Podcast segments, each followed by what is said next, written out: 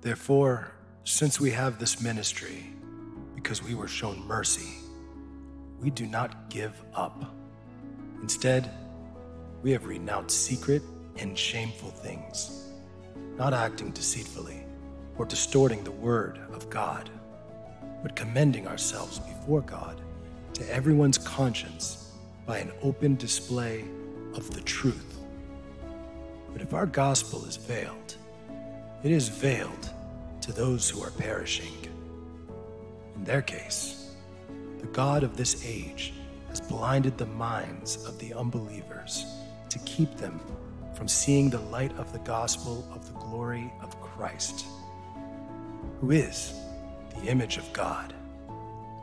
For we are not proclaiming ourselves, but Jesus Christ as Lord, and ourselves as your servants for Jesus' sake. For God, who said, "Let light shine out of darkness," has shone in our hearts to give the light of the knowledge of God's glory in the face of Jesus Christ. Now we have this treasure in clay jars, so that this extraordinary power may be from God and not from us. We are afflicted in every way, but not crushed. We are perplexed, but not in despair. We are persecuted, but not abandoned. We are struck down, but not destroyed. We always carry the death of Jesus in our body, so that the life of Jesus may also be displayed in our body.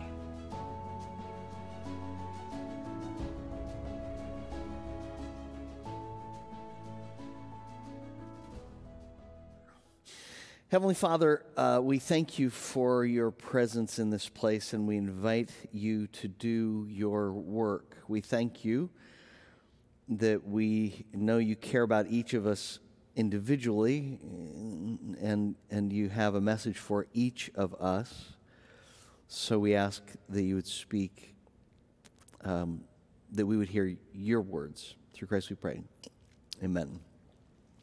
Cha Sa-soon is a bit of a folk hero in South Korea. When she was about sixty years old, she decided that she wanted to earn her driver's license. And so she worked on it. According to the New York Times, she went and took the test once a day, five days a week, for years. She took the test four hundred, I'm sorry, nine hundred forty-nine times and failed.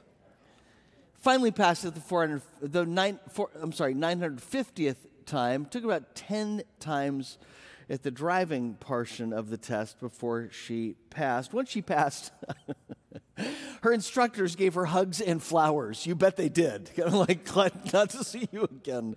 Um, Hyundai gave her a free car. This is what you call resilience.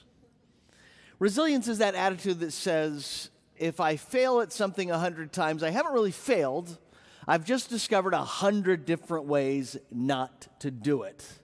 It is the attitude of persevering despite discouragement, getting back up when you've been knocked down. One leadership guru said if they could find place, you know, one characteristic in everybody, it would be persistence, resilience. One of the most common causes of failure, he said, is a habit of quitting when somebody is overtaken by temporary defeat. We all heard it when we were kids, didn't we? You know how to finish it. Winners never quit, and quitters never... Okay, two of you heard it when you were kids. Um, I understand the most... But everybody understands the, that, that, that instinct to give up. I heard the greatest um, uh, uh, defeat in the history of college football took place between Georgia Tech and Cumberland College out of Kentucky, October seventh, nineteen sixteen. Final score was two hundred twenty-two to nothing. Cumberland never made a first down. Best play, they lost ten yards. It was, it was like huge grown men playing small young boys. At one point, Uh, according to the story, one of the one of the running backs fumbled the ball. It went to the feet of another back, and he yelled, "Pick it up, pick it up, pick it up." The other guy said, "You pick it up. You dropped it." We all know the feeling, don't we? It's so overwhelming, and quite frankly, it just feels like we're playing an unwinnable game. You might as well just quit. Not terrible if it doesn't become a character quality, if it doesn't become too easy for you.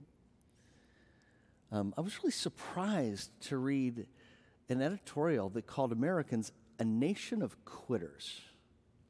There was a leader who wrote an article, "How do you lead in the age of quitters?" Post-pandemic period has been called the Great Resignation. Well, I think that's why it's a great time to come to Second Corinthians chapter four, where the Apostle Paul's theme is, don't quit. We love to hear the stories of resilient people because we respect the Booker T. Washingtons and the Rosa Parks. But we also appreciate having them in our lives because who are the best family members, the best spouses, the best co-workers, the best church members? Resilient people, because you know they'll be faithful, dependable. When you need somebody to show up, they'll show up. When other people give up, they'll keep their promises. They'll be dependable. And the wonderful thing about resilience is anybody can be resilient. High I Q, low I Q. Rich, poor. Thin, or pastor-sized. Tall, or normal height. Anybody can be resilient. I'll take an ordinary resilient per- person over a superstar quitter any day. How about you? So the Apostle Paul calls us in chapter four, verse one, we do not give up. And Paul never did, even though he had more reason to quit than most. He was often beaten, jailed, sometimes left for dead. Sometimes he was abandoned by friends, shipwrecked. He was of a despised race and a despised religion. And yet the Apostle Paul would write in verse eight, as you just read, we are afflicted in every way but not crushed. We are perplexed but not in despair. Paul's not a victim. Never takes the victim attitude, does he? We are persecuted but not abandoned. We are struck down but not destroyed. I love the paraphrase that says we get knocked down, but we get back up again and keep going. Isn't that great? So how do you develop resilience? The real question is, how do you develop the strength to give you resilience? That's what we're going to talk about today. I think Paul gives us some wonderful clues to that here. And the first one is, resilient people have a clear commitment to a great cause. If you're going to be resilient, your cause has to be greater than your reason to quit, you see. Second Corinthians chapter four, verse one, the Apostle Paul begins, since we have this ministry, because we were shown mercy. I love that. We have this ministry because of the grace of God. We don't deserve it, but we were shown mercy.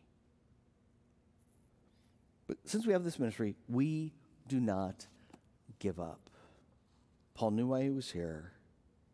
Resilient people have something worth living for more important than themselves, more important than an easy life. One guru said, resilient individuals find a calling and dedicate themselves to what gives life purpose. As Nietzsche even remarked, he who has a why to live can overcome almost any how. So you want an instant application for this? You want to be really practical? If you want to be resilient, don't follow your heart. The opposite of resilience is follow your emotions. Follow your heart. Resilient people don't do that. They follow their commitment to a greater cause. I love Edgar Guest's poem when he said, when things go wrong as they sometimes will, when the road you're trudging seems all uphill, when the funds are low and the debts are high and you want to smile but you have to sigh, when care is pressing you down a bit, rest if you must, but do not quit. You never can tell how close you are. It may be near when it seems afar. So stick to the fight when you're hardest hit. It's when se- things seem worse that you must not quit. Resilient people keep going when things seem worst because they're committed to a greater cause than their emotions, than their heart. Kids, that's why when you get up in the morning and you don't really feel like going to school, and you're not really sick, but you feel like saying to mom, I have a headache, I don't feel, you go to school anyway because you're committed to an education, theoretically. Okay. When you don't feel like giving your best at work, you give your best anyway because of character, a superior cause. You would really much rather spend time with your friends who are together, hanging out, but you practice that piano another hour because you're committed to a greater cause. Cavett Roberts said, character is the ability to stick with a resolution long after the mood in which the resolution was made has left. I would suggest to you, if we are a generation of quitters, it's because we have been told too often, follow your hearts. When you have to follow a cause and a commitment, when it's not easy. I read recently that tucked away in a church grounds in a quiet village in Romania, there stands a cottage that is known as matrimonial prison. I'm sorry, it makes me laugh. I do like matrimonial prison. Sounds wonderful, doesn't it? In the old days, this town in Romania was dominated by the Lutheran church, which had a high value on marriage. Yep, there's some biblical reasons to divorce, but most are not biblical. So when couples would come to the local pastor seeking a divorce, the pastor would say, I think you need to spend time in our small cottage, barely larger than a pantry, so you can iron out your, the, your issues. This little cottage has one table, one chair, one pillow, one blanket, one plate, one spoon. And they would spend two to six weeks there working out their issues. Now, personally, this seems a bit extreme to me. I, we do not have a marital uh, prison here at New Life.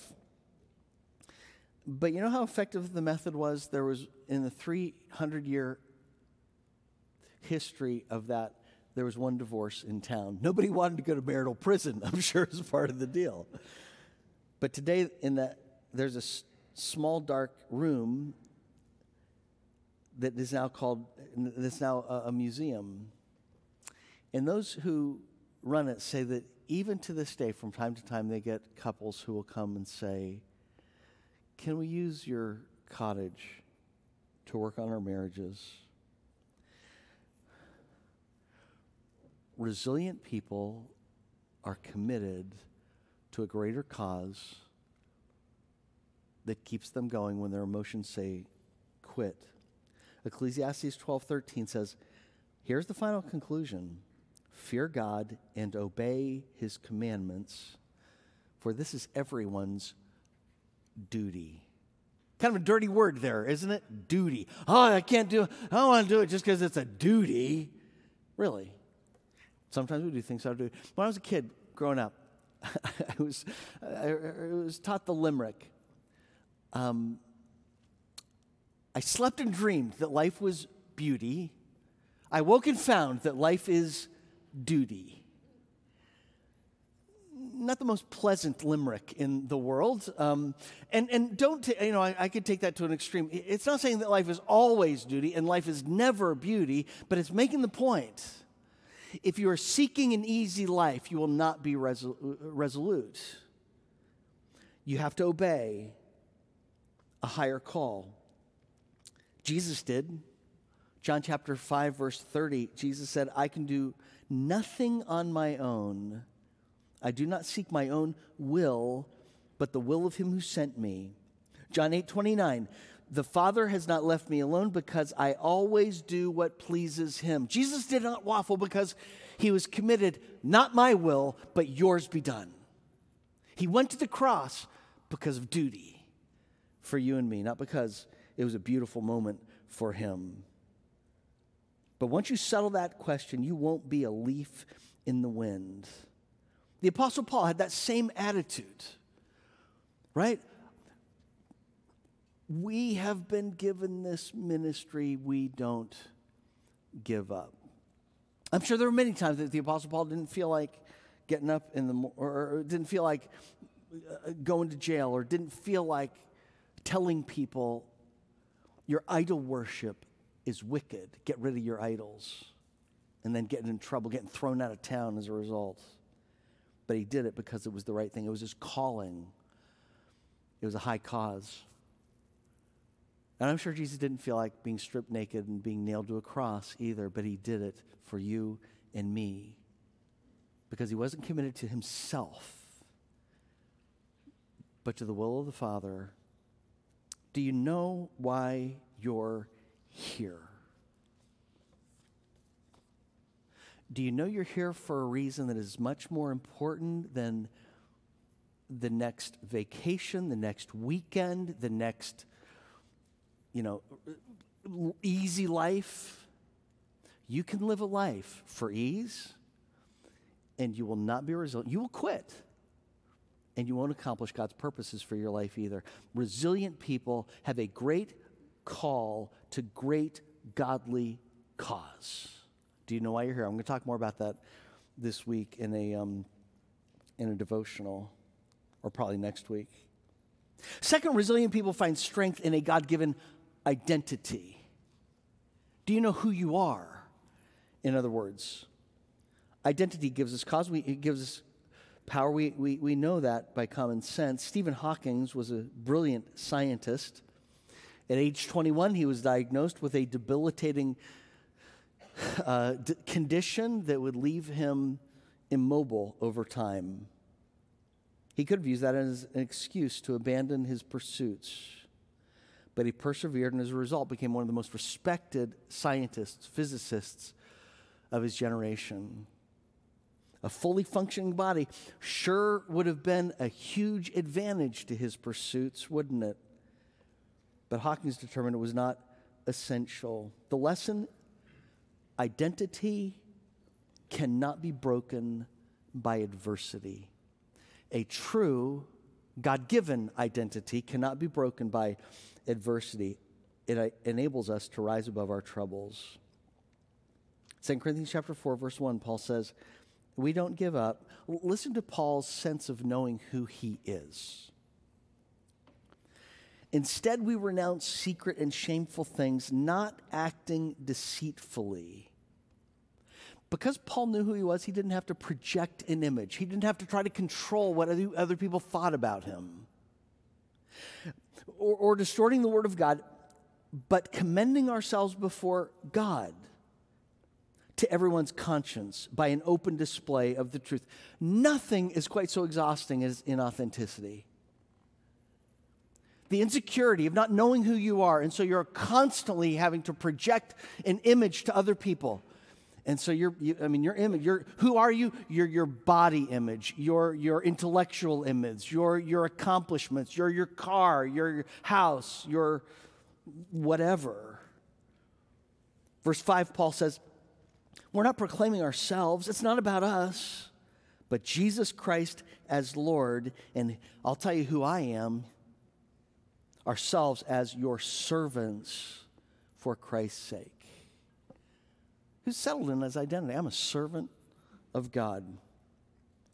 It allows you to relax when you know who you are in God's eyes. What's your identity? Masters tournament is a few weeks away. Last week's, last year's winner was Scott Scheffler. Uh, it was his first major. Um, he actually hadn't won an event until earlier that season. Um, but they said there's no pressure, quite like the pressure of performing at a major tournament, and there's no major tournament more important, maybe the, the, the Open in England, but um, than, than the Masters. No, no more pressure than in the United States than here. After his victory at the press conference, somebody asked him how he can compete without letting it define himself as a person. And you know what he talked about? He talked about his identity in Jesus. He said, the reason I play golf is I'm trying to glorify God and all that he's done in my life. So for me, my identity isn't a golf score. That's really self-aware, isn't it? Like my wife Meredith told me this morning, she said to me, if you win this golf tournament today, or if you lose this golf tournament by ten shots, if you never win another golf tournament again, I'm still going to love you, and you're still going to be the same person, and Jesus is still going to love you, and nothing important changes. Scheffler said, all I'm trying to do is glorify God, and that's why I'm here, and that's why I'm in this position. He could relax as he competed because his focus was not the fear of failure. What are people going to think? Am I going to be able to have this image uh, wearing a green jacket? His, his focus was one thing, glorifying God, being settled in who he is in God's eyes. Paul says, we're commending ourselves before God to everyone's conscience. We're an open book. There's power in a God-given identity. You know, so many people today worry about bullies. So many people today are like, we just need to eliminate the world of bullies. You know, if we teach our kids who they are in Christ, bullies have no power over them. You can't bully somebody who knows who they are in God's eyes. Because it doesn't matter what somebody says about them. The only thing matters is settled what the God of the universe who created them and loves them most says. You want to test for an inadequate identity? An inadequate identity is any identity that you have to keep getting outside affirmation about. People place their identities in so many things, and then they'll say, basically, approve of me, approve of me, approve of me. This is who I am, this is who I am, this is who I am. And so they'll tell you, your identity is in your gender, your identity is in your sexual orientation, but then they'll be completely insecure until they get the approval of other people. The Apostle Paul says, we don't commend ourselves to anyone but God. Nobody tells us who we are but God. Where do you get your identity? Who are you? Jesus is the great example of this, isn't he? Read through scriptures and you'll see Jesus' identity is so clear, and he's clear on that. Just in the book of John alone, there's several different times when Jesus says, I am. I am the bread of life. I am the good shepherd. I am the gate to the sheepfold. I am the way, the truth, and the life. Seven different times. I am. What's your I am statement? In God's eyes, I am what? Are you going to say you're your body? No. When you can, uh, are clear on what, who you are in God's eyes, then you'll have confidence. You'll be able to endure disappointment. I want to share with you, a, I think, a wonderful example of somebody who went from an uncertain sense of identity, always looking for approval from other people, to confident identity as child of God. Her name is uh, Jackie Hill Perry. Listen to her story in her own words. My childhood was, I don't want to say typical, but I think typical to those growing up in Black communities. Dad was pretty much inconsistent. I saw him maybe every few years. He would just pop in, be in my life for six months, and then pop back out and just show up whenever he felt like it. My mother worked every weekend, so I would spend Sundays with my aunt, who was a Christian. Um, and so she would take me to church with her like every single Sunday, which was incredibly boring, but I enjoyed the popcorn that the kids got and the Skittles. Childhood was a mixture of abandonment, but not knowing that's what that was, mixed with glimpses of God through my aunt, mixed with seeing my mother work hard. I think middle school and high school was me chasing after love from people. I wanted people to tell me that I'm something, that I'm significant, that I'm somebody. And women, I think, uh, became one of the main sources of that for me. I was confused. I didn't know what to do. I had these feelings that seemed very natural, these thoughts that seemed super normal to me, but I knew it wasn't normal to culture.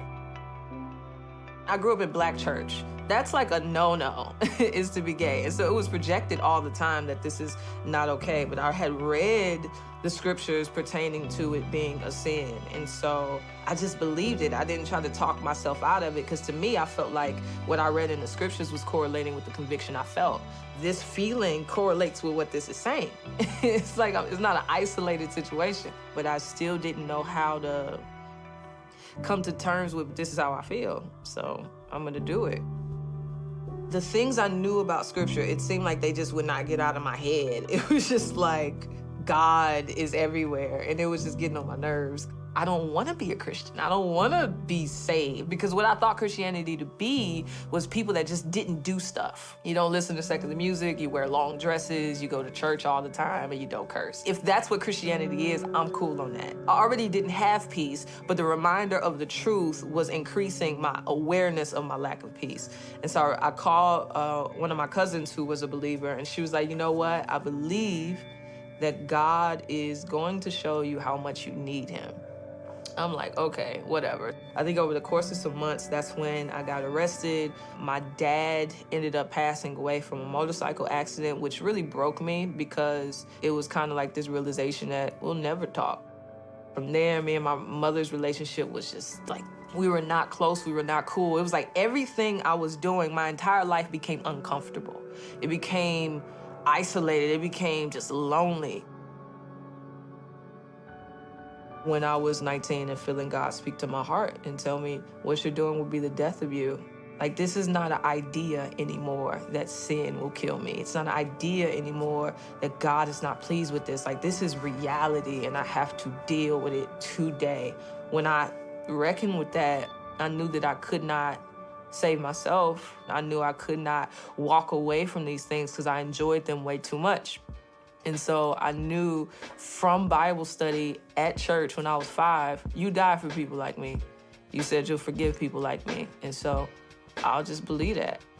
I was in the church in two weeks, wearing girl clothes in a week. That was strange. I wasn't used to wearing regular bras, and I had to understand how to sit like a woman again, because I was used to sitting like a guy. Just relearning womanness. He did what he had to do to grab me, because I would not have chose God apart from God choosing me.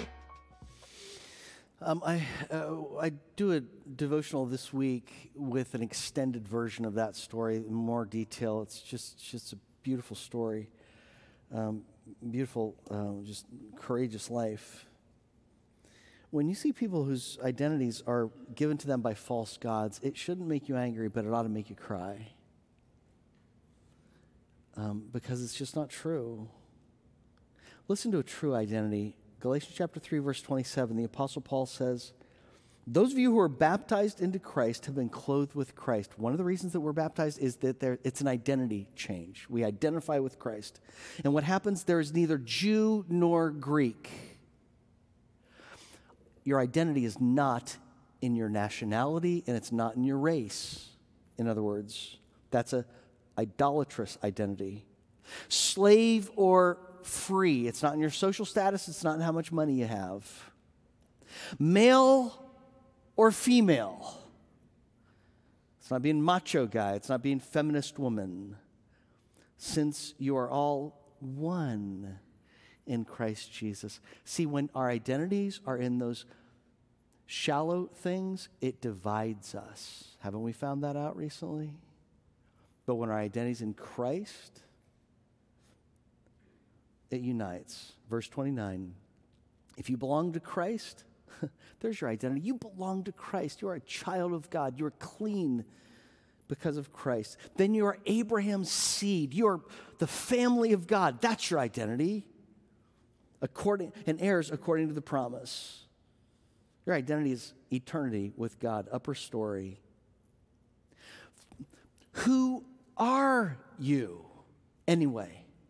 Are you clear on a God-given identity? When you have a God-given identity, and he makes it clear for you. I have a friend who has spent a lot of time seeking God on a specific, on specific identity.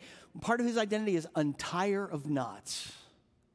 And the result of that is he's finding amazing fruitfulness in his work. Where do you find your identity? Um, I got to be clear on this before we move on. You, we, we live in a world now that'll tell us, because idolatrous world will say, you have to come up with your identity. We're telling kids today who are twelve years old, nobody can tell you who you are except you. Really? You want to put that kind of pressure on kids? On anybody? I got to thinking about my N C A A bracket. How many of you have made out N C A A brackets? You're going to make out N C A A brackets this year. Yeah. We all, uh, many of us have. Millions and millions of brackets have been made in the history of bracketology. Do you know how many have been one hundred percent correct? How, how many have gotten every choice correct? Zero. Zip, zilch, nada. We can't get our N C A A picks correct. And that really doesn't matter that much. You can't, you, you're going to trust your decisions, your identity to your own thinking, your own wisdom. Think of all the decisions you'll make this week and how many won't be right. How many decisions you'll make in a single year and how many are less than perfect. Is it any wonder then we tell our twelve-year-olds, you've got to decide what your identity is, and they're so anxious and insecure. And the only, the only identity that gives us confidence for resilience is to know we have a God-given identity that is solid in Him. God-given purpose, cause, God-given identity, foundation. Finally, resilient people are resilient because they know the enemy they're facing must be defeated, is worthy of defeat. One of the great things about sports is arch rivalries. If you're a Red Sox fan, who do you never want to lose to? You never want to lose to the Yankees. That's right. If you're an Auburn fan, you never want to lose to Alabama. Right? If you're a North Carolina basketball fan, you never want to lose to Duke. You know, if you're an Ohio, any Ohio State fans, who do you never want to lose to? Ever, ever, ever. Michigan. In fact, you you actually want, if you go, if after you die you see somebody from Michigan, you're going to wonder if you went to the wrong place. If you're a Commanders fan, you know, who's your arch rival? You say, the owner. Um, the when you have an arch rival, you, you just can't quit because you can't stand the idea of the arch rival having a victory. Paul says in verse four, in their case, the God of this age has blinded the minds of unbelievers to keep them from seeing the light of the gospel of the glory of Christ, who is the image of God.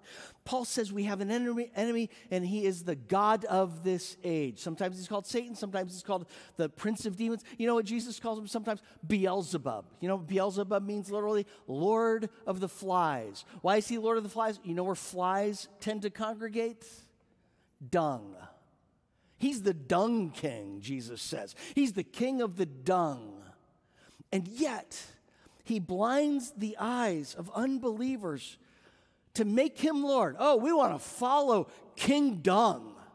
King Dung has the life that we want to live. And so it breaks our hearts. I can't stand the idea of one more person following King Dung. How about you?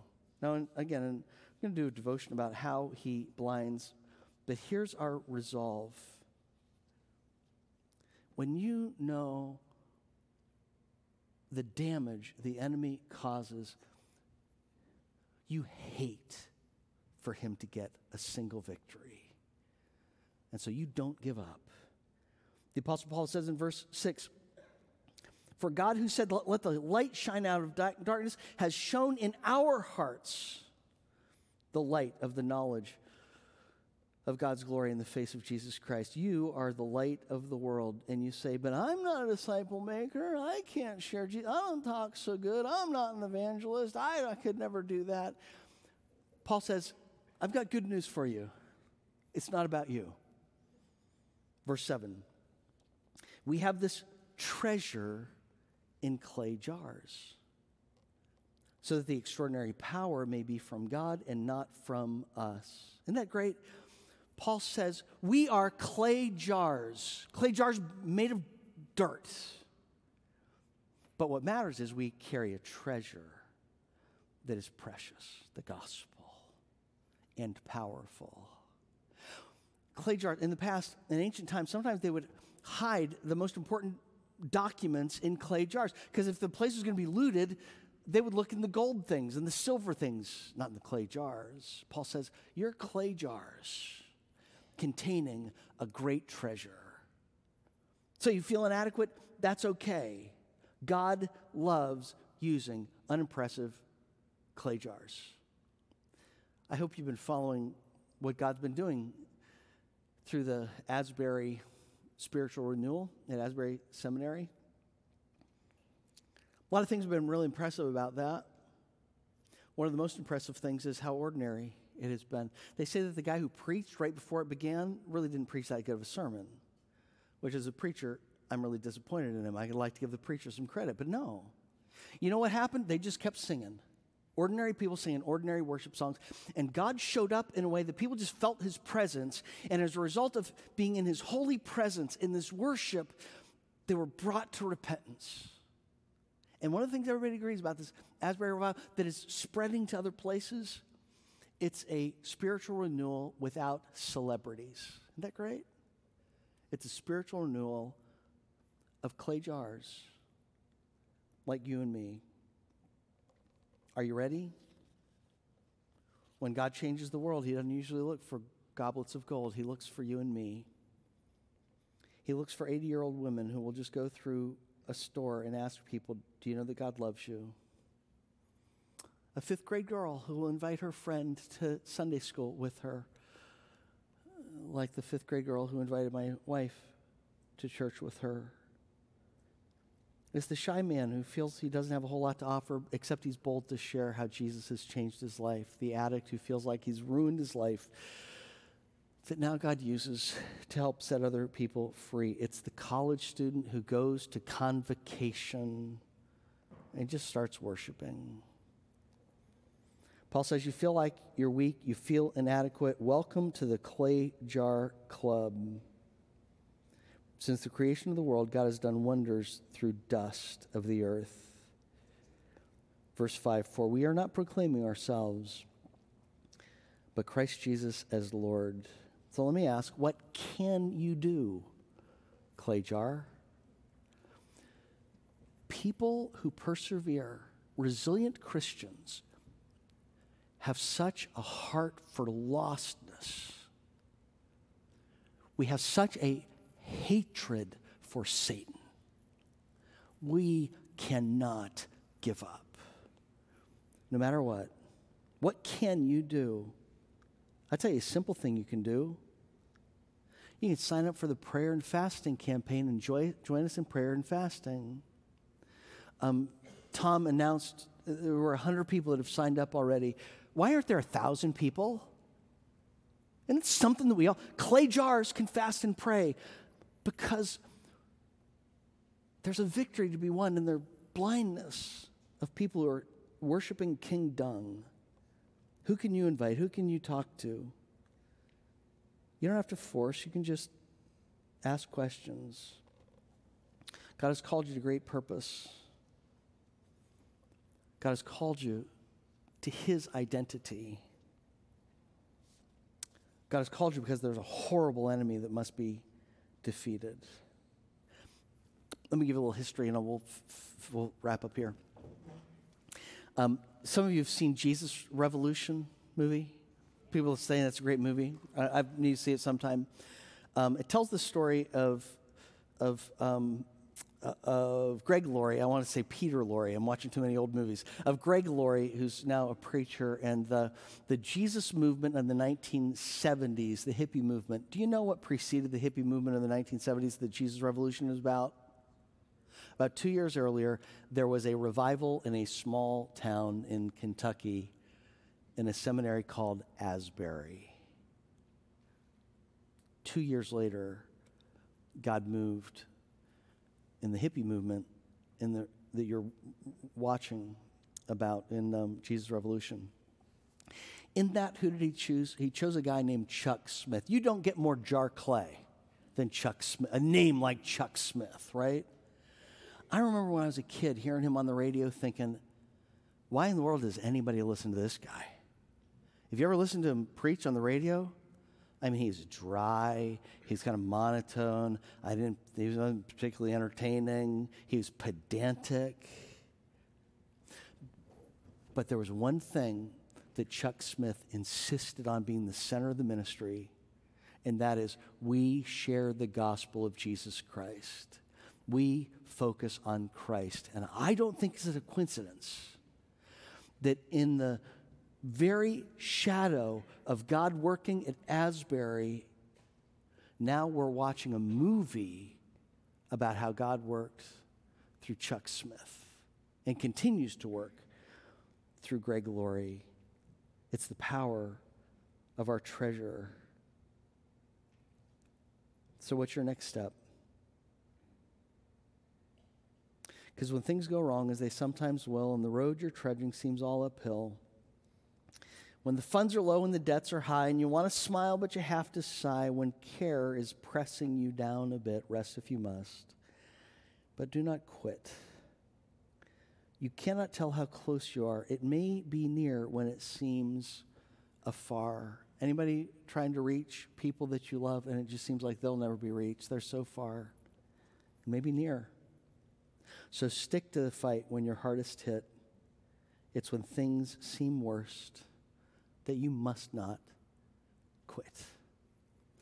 Heavenly Father, I thank you that you have called us to a great cause, to honor you, to follow your will, to bring your kingdom, to spread your light.